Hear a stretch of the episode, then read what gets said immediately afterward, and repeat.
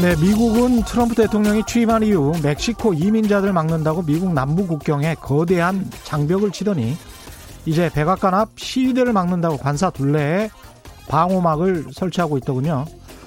미국이 이러다가 정말 2차 세계대전 이전과 같은 외교적 고립주의로 가는 것 아니냐. 그래서 다른 나라들과의 교역을 장려하기보다는 미국만 잘 먹고 잘 살자 주의로 가는 것 아니냐는 우려가 높아지고 있습니다. 그럴까요? 당장은 아니다. 앞으로 수십 년이 흘러도 완벽한 고립주의로 가기는 힘들다에 500원, 500원 걸어봅니다. 왜냐고요? 미국 고립주의 외교가 득세했을 때는 미국의 농업, 제조업이 강성하고 달러가 국제통화로서의 위용을 자리 잡지 못했을 때입니다. 지금은 미국 제조업이 엉망이고 달러가 아주 셉니다. 아주 강성합니다. 달러가 미국 경제를 움직이는 거의 유일한 힘이다라고 해도 과언이 아닙니다. 그런데 고립주의로 가면 다른 나라들은 가만히 있을까요? 지금은 한국과 중국이 거래해도 독일과 중국이 거래해도 달러를 씁니다. 미국이 진짜 고립주의로 가면 다른 나라들이 미국 달러로 거래할 필요가 있겠습니까? 달러의 세계 지배력이 약해지면 미국 경제는 무너지죠. 미국만 잘 먹고 잘 살자주의도 분명 한계가 있다. 이런 말씀드립니다. 미국도 세계 경제에 물려 있습니다. 네, 안녕하십니까. 세상에 이익이 되는 방송 최경련의 경제쇼 출발합니다. 저는 진실탐사 엔터테이너 최경련입니다. 유튜브 오늘도 같이 갑시다.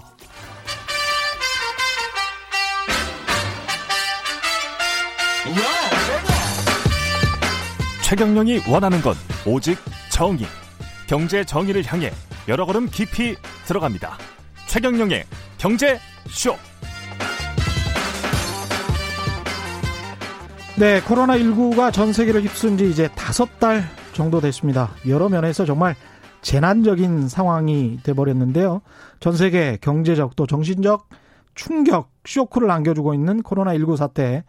우리 한국 전쟁, IMF, 세월호 참사 같은 어떤 역사의 분기점 이전과 이후를 나누고 있는데요. 코로나19도 어쩌면 이런 역사적 세계적 분기점이 될지도 모르겠습니다. 코로나19 이후의 세상은 어떤 모습일까요? 칼 폴라니 사회경제연구소의 홍기빈 소장과 함께 자세한 이야기 나눠보겠습니다. 안녕하십니까? 예, 안녕하세요. 예.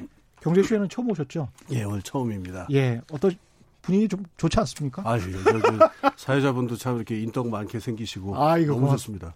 고맙습니다. 네. 예. 칼 폴라니 사회경제연구소는 근데 예. 어떤 곳인가요? 아, 여기는 협동조합인데요. 아, 예. 어, 칼 폴란이라는 사람은 20세기에 이제 가장 중요한 경제 사상가 중에 한 명이다라고 하는데 예. 이 사람이 이제 가장 중요시하게 주장했던 거는 사람하고 자연하고 화폐는 상품이 돼서는 안 된다. 사람하고 자연하고 화폐는 예. 그래서 어떤 시장 근본주의만으로 그 겨- 인간의 경제를 조직해서는 안 되고 예. 사람과 자연의 좋은 삶 예. 이걸 목표로 경제를 조직해야 된다라고 하는 아주 굵직한 메시지를 남긴 사람이에요. 의미가 있네요. 예. 인간은 가격을 매기기가 힘들죠. 그렇죠. 인간의 노동- 매길 수 없죠. 예. 예. 원래는 매길 수 없죠. 자연은 또 이게 결국은 이제 토지를 말하는 거겠죠. 토지의 예. 상품으로 바뀌면 토지가 되죠. 그렇죠. 예. 자원도 있고요. 지하 자원도 아, 있고. 지하 자원도 있고. 예. 근데 그런 것이 상품으로 바뀌면 예. 안 된다. 그걸 철저하게 상품으로만 보는 그런 경제 체제는 성립할 수 없다라는 아. 거죠. 철저하게 상품으로만 보는 경제 체제는 예. 성립할 수 없다. 예. 근데 이제 우리가 일반적으로 맞네. 얘기하는 신자유주의 경제라고 하는 게 바로 인간과 자연을 철저하게 상품으로 취급하는 거에 기초하고 있거든요. 그렇습니다. 그래서 2008년 경제 위기가 난 다음에 이 음. 칼폴란이라는 사람이 세계적으로 굉장히 많은 각광을 받아요. 예. 그래서 저 캐나다에 이제 칼폴란이 정치경제연구소가 있는데요. 예. 저희 한국에서도 이제 같이 얘기가 돼가지고 한국에도 하나 어, 연구소를 만들자. 예. 그래서 저희가 칼 기세 그 시장 21세기의 세, 어, 인간의 경제는 그 시장 근본주의가 아닌 경제로 가야 되지 않겠느냐 그런 예. 뜻을 담고 있는 사회경제연구소예요. 예. 말씀 잘 들었고요. 일단 이제 코로나 쇼크에 관해서 이렇게 이야기를 하시려고 하는데 최근 한 칼럼에서 예, 코로나는 실로 간특한 바이러스, 예, 간특한 바이러스다. 아주 예. 영리한 바이러스다. 예, 이렇게 말씀하셨는데 예. 왜 그렇습니까? 이 간악하고 악독한 바이러스다라는 건데요. 예. 어, 이게 감염률이 있고 치사율이 있잖아요, 바이러스가. 이게 둘 다 높은 경우가 이를테면은 14세기 유럽을 강타했던 흑사병 같은 경우에는 이 둘 다 굉장히 높았거든요. 예. 감염도 잘 되고 사람도 많이 죽고 그러니까 예. 이러면 그냥 문명 전체가 그냥 폐쇄예요. 록다운이에요. 그냥 예. 문 걸어 잠궈버리는 거죠. 선택의 여지가 없습니다. 예. 그다음에 감염률은 상당히 낮은데 치사율이 높은 병들이 있어요. 예. 전형적인 게 이제 비블리오 폐혈증이라는 게 있는데 이거는 음. 걸리면 50%는 죽거든요. 예. 근데 1년에 한 200명밖에 안 걸려요. 그렇죠. 그러니까 우리가 보- 이런 병이 있는 줄도 모르죠. 해안가에서 저는 좀 익숙합니다. 해안가에 아? 살아서. 예. 아, 조개 같은 거 잘못 예, 먹으면 맞습니다. 그렇죠. 예, 비브리오 페울증. 예. 예. 그다음에 우리 저번에 메르스 같은 경우도 예. 치사율이 상당히 높았어요. 한 20% 정도 됐는데 예. 이게 감염률이 그다지 높지 않으니까 음. 이게 전체 사회를 마비시키지는 않았잖아요. 예. 근데 이 코로나 바이러스는요. 예. 감염률은 굉장히 높은데 높고. 치사율은 그렇게 높다고 말할 수가 없고 그렇죠. 거기다 또 노인하고 젊은이를 차별합니다.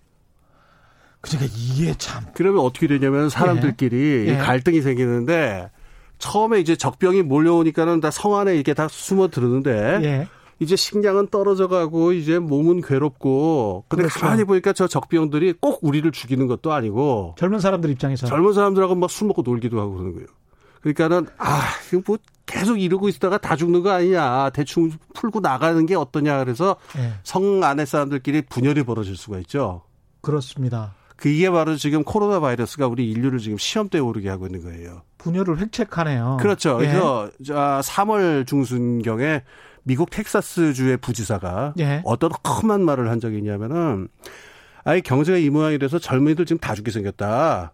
늙은이들 아, 좀 죽더라도 그 말 들었어요. 예. 아, 이 진짜로 이 워딩을 썼어요. 예. 늙은이들이 좀 희생해야 되는 거 아니냐. 이거를 예. CNN 텔레비에 나와서 이렇게 얘기를 했거든요. 그분이 근데 노인이셨거든요. 그렇죠. 나이가 예. 지긋하셨는데. 예, 나이가 본- 지긋한 분이셨는데 본인도 나 같으면 나가 나가겠다는 식으로 이야기를 해버렸더라고요. 뭐 실제로 그러지는 않을 것 같은데요. 예, 그래서 그러니까 한 이게 지금 봉쇄를 해놓고 있으니까 이게 도저히 못 살겠다. 이러다가 이게 경제 때문에 다 죽는 거 아니냐. 예, 이런 게 있고 그래서 지금 나라들이 하나씩 둘씩 봉쇄를 푸는데 거의 어김없이 그 2차 감 2차 유행 있잖아요. 예. 그게 또 덮칩니다. 그러면은 예. 지금 우리나라도 지금 2차 유행이 시작된 게 아니냐 지금 막 논란이 많은데요. 또 하필이면 또 이태원 어. 예, 클럽. 5월부터 또 예. 이렇게 됐으니까. 그러니까 지금 어, 이 지금 안전을 우선으로 할 거냐, 경제를 우선으로 할 거냐 사이에서 인류를 지금 시험대에 지금 올리고 있는 거예요. 근데 간특하죠. 이런 시험대에서 네. 우리처럼 이제 빨리 테스트해서 확진자를 트레이싱해서 네. 추적을 한 다음에 좀 격리시키는 네. 이런 3단계 요법을 실시한 나라들도 있지만 네. 스웨덴처럼 사실은 영국이 이거 하자고 하려다가 네. 안 했잖아요. 그렇죠. 스웨덴처럼 그냥 자연스럽게 집단, 집단 면역이 예. 돼서 감염이 돼서 예, 예. 그냥 견뎌내자 항체를 만들어내자. 뭐 이렇게 선택한 나라도 있지 않습니까? 그렇죠. 예. 그 스웨덴 같은 경우는 결과가 어떻게 됐습니까? 어, 어, 거의 망한 것 같은데요. 예. 그 어떻게 망했는지 좀 이따 좀 말씀드릴게요. 예. 어, 스웨덴 케이스에 우리가 주목해야 되는 이유가 있는데요. 예. 스웨덴 사람들의 굉장히 냉철한 어떤 문제의식이 하나 있어요. 뭐냐면은 예. 백신이 나오려면 이게 몇 년이 걸릴지 모른다. 어, 그때까지 봉쇄할 거냐, 현실적으로 이게 가능하냐라는 문제의식이에요. 그렇죠. 사실 그것도 네. 대답이 쉽지 않잖아요. 쉽지 않죠. 그리고 지금 이거는 어느 나라든지 다 걸려 있는 문제이기 때문에 예. 스웨덴 사람들이 했었던 선택의 이 시종 전말을 잘 보는 게 여러 가지 시사점을 갖고 있습니다. 예. 우선 이게 어떻게 시작되냐면은 지금 말씀하신 대로도 영국에서 집단 면역 할래다가 예. 임페리얼 칼리지라고 하는 데서 보고서를 내 갖고 그거 했다가는 몇백 명 엄청나게 죽는다라고 경고를 하니까 예. 영국에서는 포기했죠. 음. 그런데 스웨덴의 보건 담당자는 의견이 달랐어요. 아, 보건 담당자가 예, 예. 그 텍넬이라고 아주 유명한 사람인데 예. 이 사람은 그 임페리얼 칼리지의 보고서가 과장이다, 잘못됐다.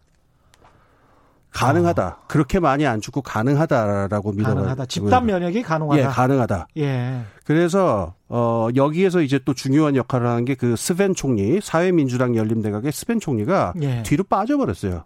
우리는 어떤 역할도 하지 않겠다. 스웨덴은 이런 문제가 있을 때 전문가에게 넘기는 전통이 있다 그래갖고 이 정책의 전권을 그 텍넬이라고 텍 사람한테 줘버립니다. 아, 방역 전문가가 그냥 예, 예. 보건 책임을- 담당자한테 책임을- 전권을 줘버려요. 이 문제에 관해서. 아이고. 그래서 이 사람이 어떤 정책을 했냐면은 예. 요게 집단 면역이라고 좀 잘못 알려져 있는데 그건 조금 오해가 있어요. 집단 예. 면역은 그냥 방치해 두는 상태인 건데 그렇죠, 그렇죠. 테크넬이 선택한 거는 완전 방치는 아니고요. 예. 일단 나눠 갔잖아요. 바이러스를 바이러스 주스를 나눠 마시는 건 똑같은데. 이거 너무 많이 마셔버리면은 예. 이렇게 지수함수처럼 갑자기 환자가 늘어나 버리는 수가 있죠. 예. 그럼 이 우리가 이른바 말하는 그 의료 시스템이 압도당하는 일이 그렇죠. 벌어지니까 예. 왜 flattening curve라고 그래가지고서 이거 곡선 평평하게 예. 하기. 음. 그래서 매일매일 그 감염 환자 감염자 숫자가 나는 걸 아주 면밀하게 조사를 해 가지고 예. 그걸 잘 봐서 너무 좀 빠르게 늘어나서 의료 시스템이 위협받겠다 싶으면은 약간의 사회적 거리두기를 가미합니다. 아, 그래서 사람의 목숨은 최대한 살리면서 그렇죠. 그러니까 의료 시스템이 붕괴되는 건 막으면서 그 정도 선에서 바이러스가 퍼지도록 통제 관리 가능하다라는 게 이 사람의 생각이었던 거예요. 어떻게 보면 규제 뭐 positive 시스템과 negative 시스템인 것 같은데요. 이, 이 논란 자체가 그렇죠. lockdown과 아니면 해제. 예, 예. 예. 그 사이에서 그러니까 그걸 아주 면밀하게 매일매일 관찰했어요. 환자 늘어서 늘어나는 걸요.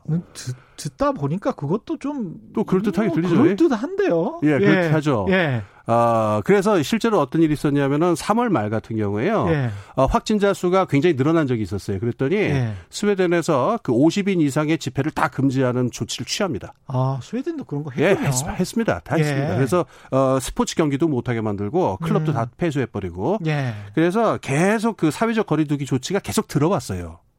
그래서 아. 확진자 수가 늘어난 거 보면은 이렇게 일정한 선에서 이렇게 고원처럼 이걸 예. 유지하면서 계속 이게 이렇게 유지가 되고 있는 그런 양상이었어요.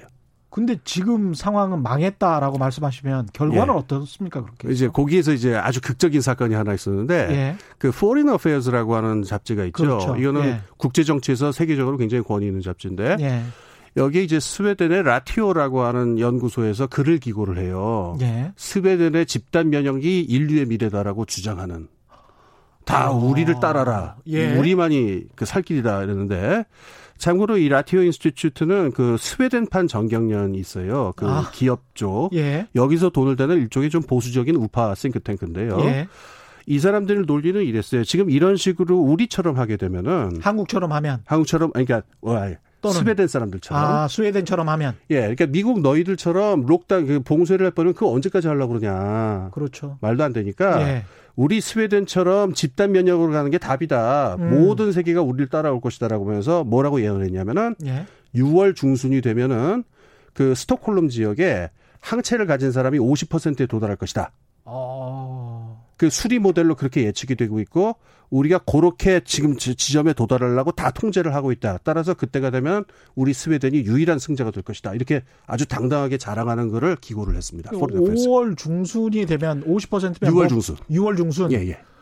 그러면 뭐 이론적으로는 가까워, 가까워 졌는데. 예, 이론적으로는 60에서 80% 정도를 보통 집단 면역을 예. 그렇죠, 얘기하는데 그렇죠. 지금 60에서 80. 스웨덴이 어느 정도의 사회적 거리두기를 하고 있기 때문에 예. 한 50%만 항체를 갖고 있어도 어 이제 가능하다. 가능하다 이런 계산이었었어요. 그 그대로 됐습니까? 지금 어, 그대로 안 됐으니까 문제죠. 그러니까 이 모델대로 하게 되면은 이 사람들이 그 수학자들이 이 수리 모델을 짜고서 예. 그렇게 사회적 거리두기를 통제를 한 건데 이 모델이 얘기하면은 4월 말쯤에 음. 스톡홀름 시민의 25% 정도가 항체를 가지고 있는 걸로 예측이 돼 있어요. 예. 그렇게 해서 6월 말이 되면 50%가 될 것이다 이거였는데 예. 4월 말 조사 결과가 나왔습니다. 예. 7%밖에 안 돼요. 그러니까 이게 너무 충격적인 건데 항체를 갖게 되는 게 그렇게 힘들군요. 그러니까 여기에 대해 여기 이 문제의 심각성이 있는 거예요. 뭐냐면 예. 우리가 코로나 바이러스에 대해서 아직 모르는 게 너무 많은 거예요. 너무 모르는구나. 아직 아직도 이렇게 많이 모르는구나. 그러니까 이 가능성은 예. 두 가지인데 수리 모델이 잘못됐든가. 예, 그렇죠. 근데 이거는 희박해요. 이 수리 모델이 그렇게 상당히 잘 수립되어 있는 모델이기 때문에. 음. 근데 어떤 보고가 많으냐면 지금 네덜란드의 암스테르담이라든가 뉴욕시라든가 예. 굉장히 심하게 이게 퍼진 쪽에서도 이렇게 표본으로 조사를 해보면요. 음. 항체를 가진 사람 비율이 굉장히 낮게 나와요. 야. 한4% 5% 이렇게 나옵니다. 예. 그러니까 지금 이런 추측을 하는데 우선 첫 번째 걸린다고 해서 꼭 항체가 생기는지도 분명치 않고 예. 두 번째가 더 심각한데 항체가 있다고 하더라도 이게 면역력으로 이어질지도 확실하지가 않다. 아, 면역력으로 이어질지도 모르겠다. 예, 이어지지 않을 수도 있다. 그리고 아, 또, 또 예. 걸릴 수도 있다. 하기사 예, 또 예. 걸리는 또 걸릴 수도 있다. 그걸 또, 또 아직 확 사례가 있으니까. 예. 예. 뿐만 아니라 그 면역력이 있다 하더라도 이게 몇 개월 못 가고 감기처럼 음. 끝나버릴 수도 있다. 그러니까 너무 불확실한 요인이 많은 거예요. 지금 항체의 문제에 있어서. 아, 잘못하면은 그러면 항체가 생겨도 몇 개월 지나서 또 끝나버리고 뭐 어떤 시효가 있는 것처럼. 예, 예. 그러면 그러니까 매년 맞아야 되는 수도 있는 거예요. 어, 백신을. 어, 정말 같이 살아야 되네. 그러니까 이제 스웨덴 사람들이 결국 예. 그 7%가 넘게 엄청난 충격이었다 그래요. 이 사람들한테. 음, 예. 그러니까 이러면은 뭐 가능성은 없는 거고 예. 그 사이에서 굉장히 많은 사람들이 죽었어요. 음. 인구당 사망자 수로 따지면은요, 스웨덴이 한 프랑스 바로 뒤에 한 5위 정도예요, 전 세계에서. 인구당? 예. 인구 뭐 10만 명당 사망자. 예, 예, 예, 예. 그러니까 굉장히 많은 숫자의 사람들이 희생이 됐고, 예. 또 문제는 죽은 사람의 한 70% 정도가 노인들입니다. 그리고 나머지 20, 20% 정도는요, 예. 이민자들이에요. 그러니까 취약하고 힘든 사람들이 다 죽었고요. 70%는 노인, 20%는 이민자. 또 여기서 심각한 문제가 예. 그 전체 사망자 수 중에 그 노인 요양원들 있죠. 시설에 있는 분들, 노인분들. 미국에서도 거기에서 많이 죽었잖아요. 예, 예. 이 요양원에 있는 사람들이 전체 사망자 수의 절반 정도를 차지를 해요. 아. 근데 여기서 다시 논란이 되는 게 스웨덴에서 이 요양원에 있어서 어떤 봉쇄라든가 보안 조치를 갖다가 제대로 하지 않았다라고 하는 논쟁이 굉장히 많았고. 예. 그러니까 아주 논란이 되는 부분인데 이 영국 BBC 방송의 보도에 의하면은 여 그 스웨덴의 병원에 주로 코로나 환자로 입원시킨 사람들은 대부분 젊은이들이나 중년층이었다는 거예요. 노인들은 잘 받지 않았다고 합니다. 아. 그러니까 이게 뭐 스멀스멀 아주 막 그막 그 악마적인 상상이 떠오르기도 막 그러는 사람들도 있는데 악마적 상상이라고 하시면 이게 방치한 거 아니냐는 거예요 노인들을. 근데 이 복지국가라서 사실은 복지 비용이 엄청나게 많이 들어서 뭐 거기까지만 얘기하겠습니다. 그 다음엔 뭐 얘기 그 예. 뇌피셜이라고 그러죠. 뭐 예. 뭐그 다음엔. 근데 참 이게 참 슬프네요. 그, 그 경제적인 타격도 근데 심했을 것 같아요. 이 정도 되면. 문제가 그겁니다. 예. 그래서 슬슬 그렇게 사회적 거리두기를 아까 조금씩 좀 했다고 그랬잖아요. 예. 그래서 제 아는 분 한 분이 이제 구글 mobility라고 하는 걸로 조사를 해보니까 지금은 스웨덴의 그 사회적 거리두기가요. 바로 옆에 있는 노르웨이랑 별로 차이가 안 나요. 어. 그러니까 실제로는 사회적 거리두기를 되게 세게 하는 결과가 나와버렸어요. 사람은 사람대로 죽고. 그렇죠. 그러니까 경제가 어떻게 되냐면 경제 타격도 그대로 발생을 해갖고. 그렇습니다. 지금 예. 스웨덴 중앙은행의 추측인데 예. 마이너스 7%에서 마이너스 10%까지 보고 있어요. 1분기 아니면 1년 아, 올해. 올해? 올해? 예. 어이 그럼 뭐 미국만큼 그러니까 유럽 예. 전체를 평균적으로 마이너스 5 그러니까 IMF나 이런 데서 마이너스 5% 마이너스 6% 이렇게 지금 추측을 그렇죠. 추산을 예. 하거든요. 예. 근데 유럽 평균보다 한창 더 타격을 받을 것이다. 스웨덴 중앙은행은 그렇게 보고 있어요. 참. 그러니까 개도 잃고 우럭도 구럭도 잃었다고 그러나요? 개도 잃고 구럭도 잃었다. 그리고, 예. 그리고 이제 그래서 이게 참 이게 사람이 죽고 다쳤으니까 이런 농담하면 안 되는 거긴 한데 음. 옛날에 이런 농담이 있었죠. 그 나폴레옹이 그 군사들을 이끌고 알프스 산을 넘느라고 알프스 산맥. 예. 네.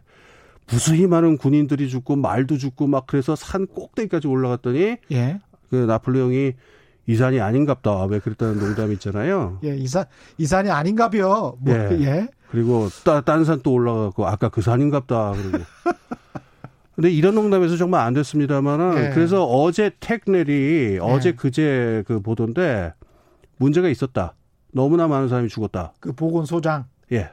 책임, 보건 담당자가. 예, 보건 당, 그 집단 면역을 주창했던 사람이죠. 그러니까 그걸 예. 쭉 이끌었던 사람이죠. 스웨덴 안에서도 논란이 굉장히 많았습니다. 스웨덴 안에 그 음. 감염의학 전문가 22명이 예. 어, 연서명을 해서 총리한테 예. 편지를 보내서 퇴근을 당장 해임해야 된다고. 예. 그런 논란도 있었어요. 그렇군요. 근데 예. 여기서 무서운 점은 이거예요. 스웨덴 국민들이 이 정책을 지지했다는 거예요. 2329님이 그 그러세요, 지금. 네. 근데 스웨덴 국민들은 큰 불만이 없습니다. 네. 일본처럼 민의를 억누르는 나라도 아니고 네. 교민들 말을 들어보면 알 수 있습니다. 다만 요양원을 미처 생각 못한 점만 비난받고 있습니다. 저희가 유튜브라서 예, 예. 전 세계에서 이제 듣고 있는데. 네, 맞습니다. 예, 제가 알기도 그렇게 알고 있습니다. 아, 그렇군요. 그러니까 그 예. 국민들의 지지는 높아요. 이 정책에 대해서. 아. 그 경제 먹고 사는 문제가 그래도 더 중요하다라고 보는 겁니까? 이 문제에 대해서 이제 가디언이라든가 예. 이제 몇 개 매체에서는 이건 이런 분석을 해요. 뭐냐면은 스웨덴 경제의 독특한 점인데 음. 이 스웨덴 사례에 아주 그 흥미로운 점이 여기 있습니다. 스웨덴 시스템은 성장하고 복지가 아주 긴밀하게 연결된 시스템이에요. 아, 두 바퀴로 가는 자전거입니다. 그래서 이 복지를 많이 해가지고 예. 어, 노동자들의 생산성도 올라가고 어, 그 다음에 어떤 그 근로 환경도 좋게 만들어가지고 예. 이거를 산업적 경쟁력 강화로 만듭니다. 그래서 수출을 많이 하고 그래서 수출을 해서 산업 경쟁력을 강하면은 그걸 기반으로 해서 탄탄한 재정으로 다시 복지를 하고. 정말 그런 선순환이 이루어졌습니까? 예, 그렇습니다. 그래서 아. 어, 이게 스웨덴 그러니까 북유럽 경제의 중요한 특징이에요. 성장과 예. 복지를 완전히 하나의 그 이렇게 그 자전거의 두 바퀴로 보는 건데요. 아. 그건 이미 1930년도에 미르달 그 노벨 경제학상 수상자인데 그 사람 이미 그 명시적으로 얘기를 했었어요. 아, 이상적이네요. 어. 근데 네, 그게 그렇죠. 현실에서 적용이 됐다는 게 네. 너무나 매력적입니다. 그렇습니다. 또. 그래서 예. 굉장히 많은 사람들이 우상화하고 아주 그 경배하던 그런 모델이었는데 예. 요번 경우에는 그게 가디언즈 같은 분석에 의하면 오히려 마이너스로 작용했다. 뭐냐면은 음. 한순간도 노동시장을 멈출 수가 없는 거예요. 아, 계속 일을 해야 되는구나. 예를 들어 보겠습니다. 예. 그 스웨덴 연금 제도가 어떻게 되어 있냐면요. 예. 연기금으로 운영이 되지 않고요. 국가에서 걷어 갖고 재정 지출로 줍니다. 아, 이른바 이제 페이 SU고라는 예, 페이 SU고예요. 예. 그러니까 연금 기금이 조성되어 있지는 않습니다. 예. 그래서 어떻게 되냐면은 지금 노동자들이 그 월급에서 얼마씩 내면 그걸 그냥 지금 노인들한테 주는 형태인데요. 그러네요. 만약에 지금 노동시장이 붕괴한다고 생각해 보세요. 누가 타격을 했느냐? 노인들이, 노인들이 타격을 입네. 아, 그렇구나. 스웨덴 사람들은 이걸 잘 알고 있어요. 우리 시스템이라고 하는 게 예. 극도의 효율성과 극도의 복지가 결합되어 있는 시스템이라는 걸 알고 있기 때문에 음. 이걸 이렇게 록다운하고 이렇게 폐쇄해 버리는 걸 갖다가 이렇게 지지하지 않는 심정이 생기는 거는 그건 그렇게 이해 예. 그 맥락에서 이해해 볼 수 있다 이런 분석들이 있죠. 그러니까 청년 세대 본인들이 일하지 않으면 아버지, 할머니, 할아버지 세대를 또 부양을 할 수가 없는 그 구조를 그렇죠. 너무나 잘 알고 있는 거네요. 그러니까 이 경제라고 하는 이 바퀴, 네. 수레 바퀴를 멈추기가 굉장히 힘든 시스템이라는 거예요. 두 바퀴로 가는 자전거인 거죠. 스웨덴 굉장히 부자 나라고 여유로운 줄 알았는데 1년 먹고 살기도 이렇게 힘들군요. 아, 그럼요. 근데 그걸 이번에 이제 코로나19와 관련해서 여러 가지 나온 통계들 중에 딱 비슷한 통계가 미국도 성인 인구의 40% 정도가 뭐 400달러니까 월 예. 저기 저 50만 원 정도 당장 예, 예, 예. 가지고 있는 돈이 현금이 50만 원 정도밖에 예, 없다. 저도 봤습니다. 그거. 예. 그러면 이게 이게 지금 정상적인 나라인가 싶기도 하고요. 그 정성을 어디에 두느냐, 그, 저거 좀. 예, 40%가 50, 아니, 그렇, 6만 달러가 넘지 않았습니까? 미국 1인당 GDP가? 1인당 GDP는 그렇죠. 그렇게 평균 GDP가 높은 나라가 우리 입에 두 배였어요. 예. 근데 그것밖에 없었단 말이야? 40%나 되는 인구가? 지금 코로나 바이러스가 이제 간특하다라고 제가 그런 게 예. 지금 21세기의 지구적인 산업 문명이 갖고 있는 어떤 어두운 면이라든가 불평등이라든가 이런 거를 예. 아주 잔인하게 지금 다 드러내고 있는 상태인 거죠. 예. 0042님은 서구의 오만을 비웃는 코로나19 이렇게, 이렇게 말씀하셨는데, 코로나19 이전과 이제 이후를 좀 생각을 해봐야 될 것 같은데. 그렇습니다. 예. 이전은 그렇다 치고 이후는 우리가 어떤 세상을 살게 되는 건가요? 어, 여기서 이제 생각해 봐야 되는 지점이 있는데요. 네. 어, 영어 문법에 보면 의지 미래라는 게 있고 단순 미래라는 게 있죠. 의지 미래와 단순 미래. 네, 미래가 두 가지인데 예. 단순하게 예측하는 미래가 있고요. 예, 쉘과 윌 뭐 이런 것도. 예, 그거랑 예. 관련이죠. 그 다음에 예. 내 의지로 만들어가는 예. 미래가 있습니다. 독일어에서는 베르덴하고 볼렌 아예 아직 예. 동사가 달라버리는데요. 예. 여기서 우리가 코로나 이후의 세상을 예측할 것인지 우리가 의지로 만들어갈 것인지를 좀 선택을 해야 될 거예요. 이것도 중요한 말씀이네요. 예. 예. 우리의 의지대로 만드는 세상이 될 수도 있는 거죠. 그렇죠. 예. 근데 이제 그대로 놔둬버리면 코로나19 이전보다 예. 더 흉악한 세상이 될 수도 있겠습니다. 그러니까 주식 투자하는 분들은 예측을 하셔야 되는데 예. 우리가 와 우리 아이들이 살아갈 나라를 만들어야 될 주체인 우리로서는 그걸 예측할 문제가 아니라 어떤 세상을 만들 것인가를 좀 결심을 해야 되겠죠. 그렇습니다. 예. 제가 지금 얘기 나오시게 그 스웨덴 경우를 만들 얘기했으니까 예. 이어서 한번 말씀드려 볼게요. 예. 제가 이 스웨덴 이 실험이 왜 이렇게 중요하다고 생각했냐면은 음. 아까 제가 그 Foreign Affairs의 그 우파 싱크탱크 말씀드렸잖아요. 예. 그 사람들이 아주 당당하게 얘기하는 게 다른 무슨 방법이 있냐는 거예요. 그... 언제까지 lockdown 할 거냐. 그러니까 참... 우리를 따를 수밖에 없다. 예. 그럼 여기서 지금 여기서 여러 나라들이 처해 있는 딜레마인데 음. 이 폐쇄를 풀을제니 다시 2차 유행, 3차 유행이 나타날 것 같고. 그렇죠. 그렇다고 폐쇄를 지속하자니 경제가 죽어가지고 사람들이 아우성이고 굶어 죽게 되는 거죠. 결국은. 예. 예. 그러니까 이러지도 저러지도 못하고 있는 애매하게 한 상태가 지금 여러 나라가 처해 있는데요. 예. 어제 뭐 우리도 그 중에 하나인지 모르겠습니다. 예. 근데 여기서 이렇게 생각해 볼 필요가 있어요. 꼭 이렇게 뭐 아니면 도냐. 음. 봉쇄를 풀든가 예. 그걸 왜 영어로 business as usual이라고 그러죠. 옛날에 예. 하던 대로 하, 던 그대로 하자. 하던 예. 그대로의 세상으로 돌아갈 거냐, 예. 아니면은 lockdown 이렇게 폐쇄를 할 거냐. 예. 이게 뭐 아니면 또 두 개의 선택지밖에 없는 걸까요, 우리한테? 아, 제 3의 길이 있습니까? 예, 당연하죠. 그건 어. 아니 별것도 아닙니다. 뭐냐면은 저는 이 코로나 바이러스가 외계에서 인류를 덮친 괴생물체랑 마찬가지라고 생각하거든요. 우리가 어. 잘 알지 못하고. 예. 상당히 위험하고 예. 치료제가 나오려면 한 몇 년 걸릴 수가 있고. 예. 죄송합니다. 그러니까 이게 일종의 지금 전시 상태가 되는데 예. 전시 상태에서는 경제를 전시 경제 체제로 전환하잖아요. 그렇죠. 그렇죠. 예. 물론 강도와 그 종류는 여러 가지가 있습니다. 음. 40년대 일제 시대처럼 뭐 숟가락 그릇 다 공출해 버리는 총력전 시스템도 있을 예. 수 있는데 예. 뭐 81년에 영국이 포클랜드 전쟁할 때처럼 뭐 하는 둥 마는 둥 슬쩍 넘어가는 그렇죠. 전시 경제도 있어요. 예. 지금 우리가 이걸 부인하면 안 됩니다. 우리가 지금 코로나라는 위협에 있고 business as usual 그러니까 하던 대로 돌아가는 일이 가능하지 않다는 걸 인정해야 됩니다. 어. 그래서 예. 최소한 한 1년, 2년 동안은 전시 체제로 가야 될 필요가 있다는 것을 인정을 하고 1년 2년이라는 건 백신이 나올 예, 때까지 백신이 나오거나 결정적인 치료제가 나올 때까지 나올 때까지 우리가 예. 완전히 승리를 거둘 때까지 예. 그때 맞는 임시적인 그에 맞는 임시 경제 체제로 전환할 필요가 있어요. 임시 경제 체제로 전환하자. 예, 예를 들면 전시 경제 체제 같은 거죠. 임시 경제 체제는 전시 경제 체제여야 되는 것이고 그 경제 체제는 어떤 것이어야 되는지 이제 좀 말씀을 해주시면 될 것 같아요. 예, 예, 예. 예. 아니 아주 쉬운 예가 있습니다. 예. 우리가 제 얼마 전에 그, 그 재난지원금 다 나눠갔지 않았습니까? 예. 이거 우리 한 번도 안 해봤던 일이잖아요. 그렇죠. 아 근데 되게 좋더라고요. 아 좋았어요, 저도. 아 저도 그냥 고기 먹고 그냥 저도 예. 그냥 트림 크게 하고 있는데 예. 안 해봤던 일인데 이런 굉장히 과감한 정책들을 우리가 했던 거잖아요. 예. 이것도 말하자면은 지금 코로나 상태에 맞춰가지고 사회가 적응해 나가는 자연스러운 한 과정이에요.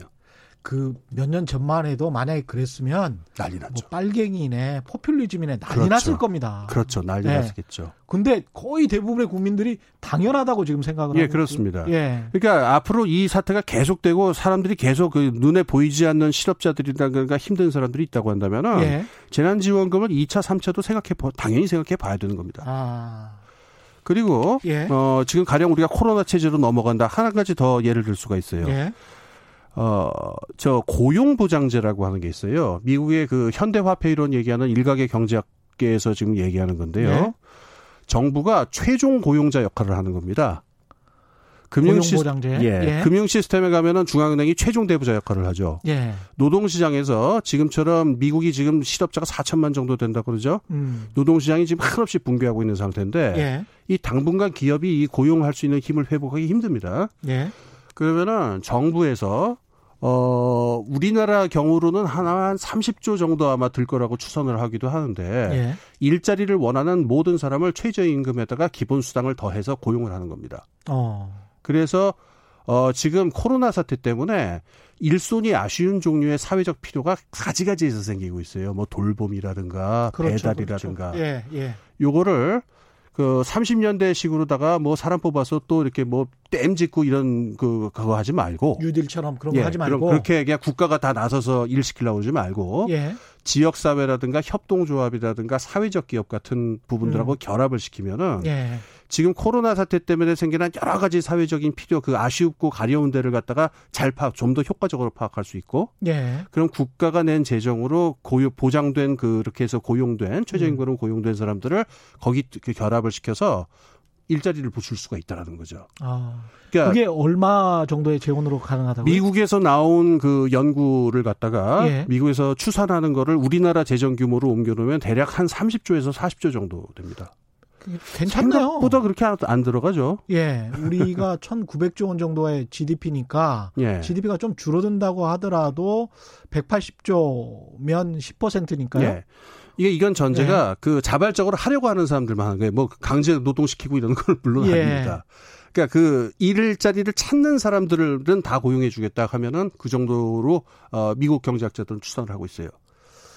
아, 이게 시도해 볼 수 있죠. 예, 충분히 실험을 해볼 수 있을 것 같습니다. 특히 기업 같은 경우에 기업을 망하지 않게 특히 대기업들 같은 경우 망한다면 우리가 벌벌벌 떨면서 예. 수십조 원을 지원을 해줬었잖아요. IMF 예, 예. 때도 그랬고, 근데 그거를 뭐 다시 공적 자금을 되찾았냐 하면은 대부분은 못 찾았단 말이죠. 그런 거 생각을 해보면 노동시장에 있어서 그 실험을 안 해볼 이유는 없을 것 같습니다. 예, 지금 요 지점에서 우리가 그 1930년대 대공황하고 예. 요번 위기의 차이점을 하나 좀 인식해야 돼요. 예. 그 30년대 대공황은 이런 순서로 이루어졌는데 먼저 금융 그 자산 시장에서 거품이 터지고 그것 때문에 금융 시스템이 무너지고 그다음에 기업들이 투자를 거두어들이기 시작하고 그래서 실업이 발생을 하고 사회적 위기, 정치적 위기, 국제 위기 이렇게 순서대로 갔어요. 예. 그러니까 불이 차례차례로 옮겨 붙은 셈이라서 음. 그 다음부터 이 자본주의 시스템에서 정형화된 대응 매뉴얼이 뭐냐면은 무슨 일만 터지면은 금융 시스템하고 기업만 지키면 된다. 예. 그럼 이게 방화벽이 돼가지고 사회 전체가 붕괴한 걸 막을 수 있다. 그렇게 생각을 했죠. 예. 그러니까 그래서 97년 IMF 사태도 비슷하게 대응을 했고 예. 2008년 세계 경제 위기도 사실 비슷하게 대응을 했었죠. 그렇습니다. 이번 코로나 위기 특징은 뭐냐면은 그렇게 불이 차례차례 붙는 게 아니고요. 예. 금융 시스템, 기업 부문, 노동 시장, 사회, 정치 전체로 한꺼번에 불씨가 옮겨 붙은 거예요. 그렇습니다. 예. 지금 미국의 기업이나 금융 시스템이 유지되고 그 월 주가가 회복됐을지는 모르는데 지금 노동 시장에서는 4천만 명 정도가 발생을 했거든요. 벌써 실업이. 실업자가 그렇죠. 예. 그리고 사회적 위기도 이런 말로 다 할 수가 없는데 음. 사회적 위기는 경제적으로 파악이 되지만 는 않지만 아주 가지가지의 삶의 고통으로 나타나잖아요. 예.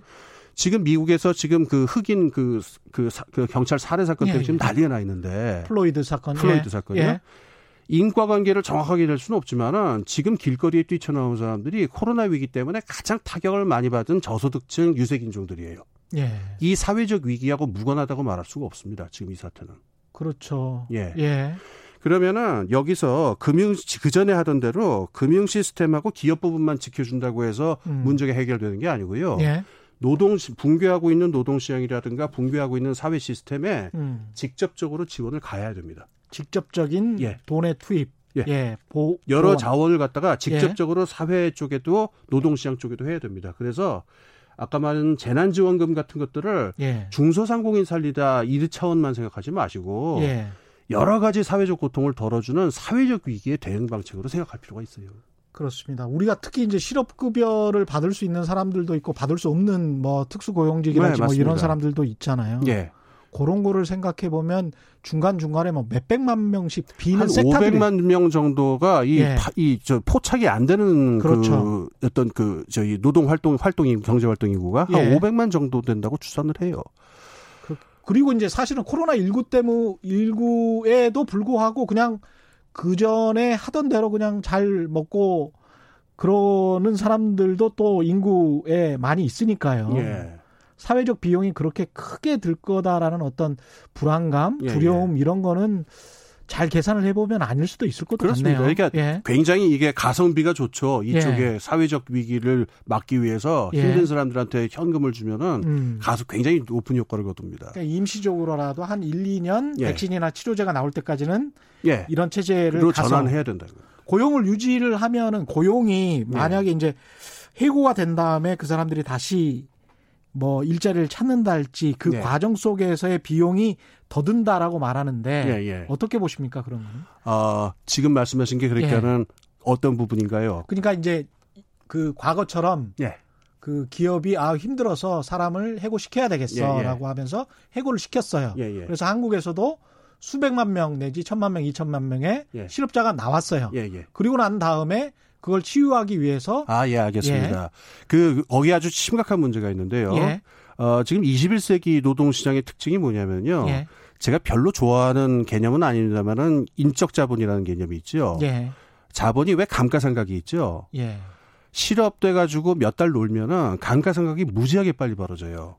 지금 기술 진보가 너무 빠르기 때문에. 그렇군요. 그래서 미국 노동시장 연구에 따르면요. 예. 9개월 정도 취업을 못한 사람은요. 보통 기업들이 한 4년 정도 논 거랑 똑같이 친대요. 아이고. 그렇게 지금 감가상각이 빨리 벌어지고 있기 때문에 시험 못하네 그러면 그렇죠. 만약에 지금 노동자들을 일하는 예. 사람을 갖다가 한 다섯 달이고 여섯 달이고 그냥 백수 상태로 방치를 하게 되면은 예. 이 사람의 인적 자본의 감가상각이 어마어마할 뿐만 아니라 노동시장으로의 기환이 굉장히 어렵습니다. 그래서 제가 아까 고용보장제 얘기를 드렸는데 그걸 주장하는 사람들이 이걸 얘기하는 이유가 우선 일자리도 일자리지만은 음. 이 실업자들이 그 스키 숙련을 잃어버리고 노동시장으로부터 배제당하도록 감가상각된 걸 막아야 된다.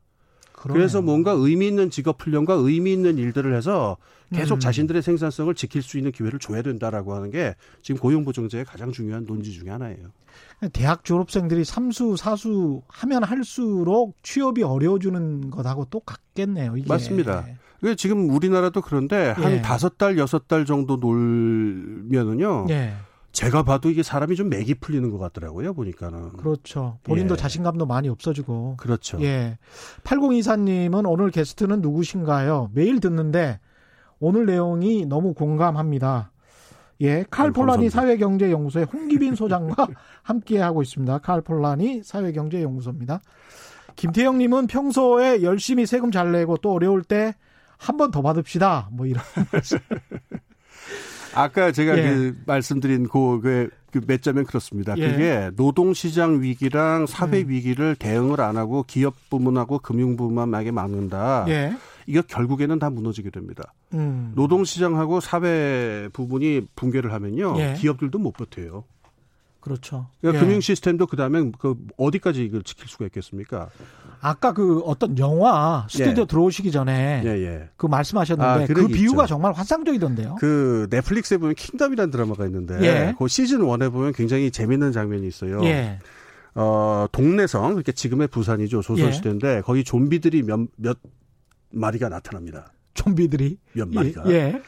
근데 그 동네성에 있는 포졸 병력으로 충분히 때려잡을 수 있는 몇, 몇 마리 안 됐는데. 원래는. 예. 예. 근데 이 양반들이 이기적인 양반들과 이 지배 계급이 자기들 몸을 지켜야 됐다고 그래서 포졸들 데리고 목책으로 숨어버려요. 예. 그리고 동네성의 백성들은 그냥 좀비한테 내버립니다. 방치해버립니다. 음. 어떻게 되냐면은 좀 시간이 지나니까 그 동네성에 있는 모든 백성들이 좀비한테 물려서 다 좀비로 바뀌어요. 그다음에 이 좀비 떼거리가 그 양반들과 몇 명 안 되는 포졸이 숨어 있는 목책으로 달려갑니다. 예. 목책은 이제 수수깡처럼 무너지죠. 목책이 버틸 수가 없죠. 예. 이게 제, 제가 드는 비유입니다. 지금 음. 노동시장 부분이나 사회적 위기 부, 사회 부문을 갖다가 예. 계속 방치를 해두면요 음. 목책도 무너지게 됩니다. 한 10분 정도 남았는데 미국 이야기를 안 할 수가 없을 것 같습니다. 유럽의 저 스웨덴 이야기를 했는데 제가 미국 같은 경우에 지금 미국 아까 플로이드 사건도 이야기를 하셨습니다마는 이렇게 취약했는지 깜짝 놀랐어요. 네, 그랬었죠. 코로나 19 이전에도 이런 문제가 있었던 거잖아요. 아, 당연합니다. 예. 예. 예. 어, 미국의 그 사회, 그러니까 사회가 굉장히 취약한 사회예요. 예. 아까 그 왜 사람들이 호주머니에 돈 현금 30만 원밖에 없다, 뭐 예. 50만 원밖에 그 말씀하셨잖아요. 예. 의료보험도 잘 안 되죠. 예. 의료보험 문제가 있고 그 다음에 이 동네 가보면요, 그 많은 지역에서 음. 진짜 어, 이 사회라는 구조가 있는 건가 싶을 정도로 정말 어떤 이 취약한 부분들이 많아요. 그게 예. 왜냐면은 부의 불평등 때문에 이게 문제가 심화됐는데 음. 대략 2000년대 이후에 계속 있었던 문제입니다. 음. 그리고 이게 뭐랑 긴밀하냐면 인종 문제랑 긴밀하죠. 예. 왜냐면은 그 인구의 밑바닥은 다 유색 인종이 거의 다 유색 인종이 차지하고 있으니까요. 인구의 밑바닥이라고 하면 노동의 밑바닥. 그러니까 소득 소득의 그, 그, 밑바닥. 예, 소득의 밑바닥. 예. 그래서 어, 사회가 굉장히 취약하고 불평등이 심하고 음. 그다음에 사회 보장이라고 할 만한 게 너무너무 약하고 그래 가지고 예. 어, 이미 한 2010년대 정도 들어온 다음부터 예. 그때 왜 이제 그 subprime mortgage 사건 퍼지고 예. 그래서 집 다 차압당하고 굉장히 불평등이 심해졌잖아요. 그때 이제 2010년대. Occupy Wall Street. 예. 예. 그 다음에 이제 그 노동시장이 회복이 됩니다. 실업률이 예. 확 떨어지기는 하는데 그렇게 해서 생겨난 일자리가 굉장히 불안정한 일자리들이거든요. 예. 그러니까 이 유색 인종 문제라든가 사회적 불평등 문제가 지금 해소되지 않고 부글부글한 상황인데 어, 올해 3월, 2월 말에 우리나라에서 이제 그런 일이 있었는데 제가 그 주식 쪽에서 일하는 친구랑 얘기를 하다가 예. 2월 말에 그 친구가 갖고 있던 미국 주식을 다 팔아버리더라고요. 올해 2월 말에요. 올해 2월 말에요. 근데 그 2월 말이 어떤 시점이냐면 예. 우리나라에서는 이 코로나 19의 쓴 맛을 막 보기 시작하는 시점이었죠. 그때 아. 신전지 터지고. 예. 그다음에 미국에서는 아직 그게 적이 안 돼가지고 그 트럼프 대통령이 막 그 큰 소리 치고 허풍치고 아, 별거 예. 아니다 감기다 막 이럴 때란 말이에요. 예. 그러니까 이 친구가 이걸 보니까 코로나의 진면목을 봤잖아요, 한국 사람들은. 예. 미국에서 만약에 이 코로나가 퍼지게 되면은 음. 걷잡을 수 없이 퍼질 것이고 굉장히 많이 죽을 것이고 어. 곧바로 사회적 위기로 비화되고 인종간 폭력으로 이어질 것이다라는 게 그 친구 관점이었어요. 근데 그대로 됐네요. 그래서 다 팔아버렸는데 저 예. 지금도 제가 그 말이 잊혀지지가 않네요. 인종간 폭력으로 반드시 이어질 것이고 음. 그 친구는 근데 이렇게 봤어요. 그 친구는 굉장히 명철한 친구인데 예. 미국이 폭력적인 어떤 그 시스템이 굉장히 강해요. 그 내셔널 가드라고 하죠. 예, 주방인군. 예, 주박인군. 주방인군도 굉장히 강하고 예. 경찰 시스템들이 굉장히 강하기 때문에 이게 뭐 시스템이 붕괴하지는 않겠지만은 음. 굉장히 장기적이고 아주 지저분한 그 사회적 갈등이 장기화될 것이다라고 이 친구는 봤어요. 그래서 일단 지금 다 팔아야 된다 해서 다 팔았어요. 그 친구. 근데 이게 어떻게 보면 우리가 믿고 있었던 그 어떤 자유주의적인 세계 질서 예. 그리고 미국 중심의 세계 질서가 뭐 지금 당장 무너지지는 않겠습니다만 제가 네. 오프닝에서도 말씀드렸지만 예, 예. 달러의 힘이 워낙 세고 예. 그래서 근데 장기적으로 보면 이거는 뭔가 전조인 건가요? 그러면 어, 이거는, 저, 뭐, 지- 지금 전망 단계죠. 아직 뭐 예. 확실한 건 아닌데, 요번은 좀 다른 것 같다라고 얘기하는 분들의 논거를 좀 말씀드릴게요. 예. 어, 지금 미국 중국의 갈등이라고 하는 거를 갖다가 음. 대부분 그 좀 진지한 사람들의 많은 숫자는 이거 너무 과장된 거다. 미국 중국은 갈라설 수 있는 사이가 아니다라고 보는 사람들이 많았어요. 예. 왜 그러냐면은 지금에 있는 세계 무역 질서, 세계 경제 질서라는 게 90년대 초반 클린턴 정권 때 예. 그 루빈이라고 하는 그 투자은행가가 기억납니다. 있었습니다. 재무부 장관 됐어요. 예. 그 사람 때 설계된 건데 음. 중국은 사 제조업 역할을 맡고 미국은 자본 수지 그러니까 자본 그렇죠. 수출 역할을 맡아서 예. 여기에 환류 시스템을 만드는 거를 세계 경제의 축으로 삼는다라고 하는 시스템을 그때 설계를 했어요. 그 제가 오프닝에서 말씀드린 어떤 기조인 거죠. 맞습니다. 그게. 예. 예. 그렇기 때문에 중국은 그 음. 다그 자산을 달러로 가지고 있고 예. 미국은 중국의 제조업이 없으면은 이게 뭐 소비 자체가 안 되는 상태가 되니까 예. 저두 나라가 으르렁 거려 봐야 음. 진짜로 갈라설 수 있는 사이가 아니다라는 얘기들이 많이 나왔 그 지금 있었는데 예. 최근에 지금 트럼프가 뭐 대통령 선거 때문에 저렇게까지 한다라고 얘- 음. 얘기하지만은 많은 숫자의 사람들이 민주당이 집권하더라도 중국하고 어 이런 식의 무역 관계를 해체하려고 들 것이다라고 전망하는 사람들이 많아요. 예. 그런 이야기들은 뭐 Foreign Affairs에도 많이 나오기는 하더라고요. 예. 예. 그래서 거기 뭐 여러 가지 이유가 있어요. 뭐그 예. 산업 구조 변화라든가 뭐 여러 음. 요인이 있는데 만약에 미국하고 중국이 90년대 초에 설계 루빈 때 만들어졌던 예. 그 시스템을 해체하기 시작 하면은 예. 통화 문제라든가 외교 문제, 지정학 문제 등은 일파만파가 돼버리죠. 엄청나게 큰 문제죠. 그래서 예. 이제 그 누구의 키신저 같은 사람, 예. 헨리 키신저 같은 사람은 walled city로 되돌아갈 것이다. 그러니까 성벽 도시로 되돌아가는 게 아니냐. 21세기 미래는. 예. 그 사람이 미국하고 중국의 그 화해를 처음에 기획했던 사람이잖아요. 예. 70년대 초에. 예. 근데 그 사람이 자기가 짜놓은 세계 질서가 지금 무너지는 것 같다라는 굉장히 암울한 얘기를 하더라고요. 그러니까 트럼프 대통령 들어오면서 그 지역 위주의 어떤 무역 트럼프 대통령도 처음에 멕시코하고 캐나다만 넣어줄게 뭐 이런 식으로 해서 예. 그 안에서 이제 무역을 하고 나프타, 예. 예. 그리고 난 다음에 이제 멕시코의 저임 노동력만 활용하고 예. 캐나다는 원래 친구니까 뭐 이렇게 가려고 했었던 것 같은데 예, 예. 근데 정말 그게 그렇게 갈 수 있을 그게 아니었죠. 그래서 예. 나프타라고 하는 게 처음 의도하고는 다르게 그다지 비중이 크지 않았고요. 예. 미국하고 중국의 그 양축 관계 있죠. 예. 이게 그 이후 몇십 년 동안 세계 경제의 기축이 되죠. 그다음에 이제 미국 소비자들의 그 욕심 이제까지 예. 썼던 그렇게 싸게 썼지 않습니까? 예, 예. 근데 그게 다 물건값이 다 오를 테고. 예. 그다음에 이제 돈값은 상대적으로 분명히 떨어질 텐데 미국의 돈값은. 예. 그거를 미국의 월가에서 허용할까 그런 예. 생각도 있습니다. 어, 미국의 시스템을 그 이해하는데 참고가 되는 그 역사적인 선례가 있는데 예. 고대 로마 제국이 음. 경제를 어떤 식으로 운용을 했었냐면 예. 주화를 찍어냅니다. 주화. 그 다음에 예. 군대를 갖다가 속주 그러니까 식민지로 파견을 할 적에 예. 딴거 아무것도 안 주고 그 주화만 줘요. 예. 그 다음에 그 군대는 주화로 현지에서 징발을 물자를 다 징발합니다. 필요한 물자를 징발하고 예. 그 주화를 내 주어 버립 줍니다. 어 그러면 안 쓸 수가 없죠. 주화를. 그러면은 예, 예 거기서 주화가 유통이 되고요. 예. 이 속주 식민지가 로마 제국에 세금을 낼 적에 그 군인들이 뿌린 주화로 내게끔 돼 있어요. 지금하고 똑같네.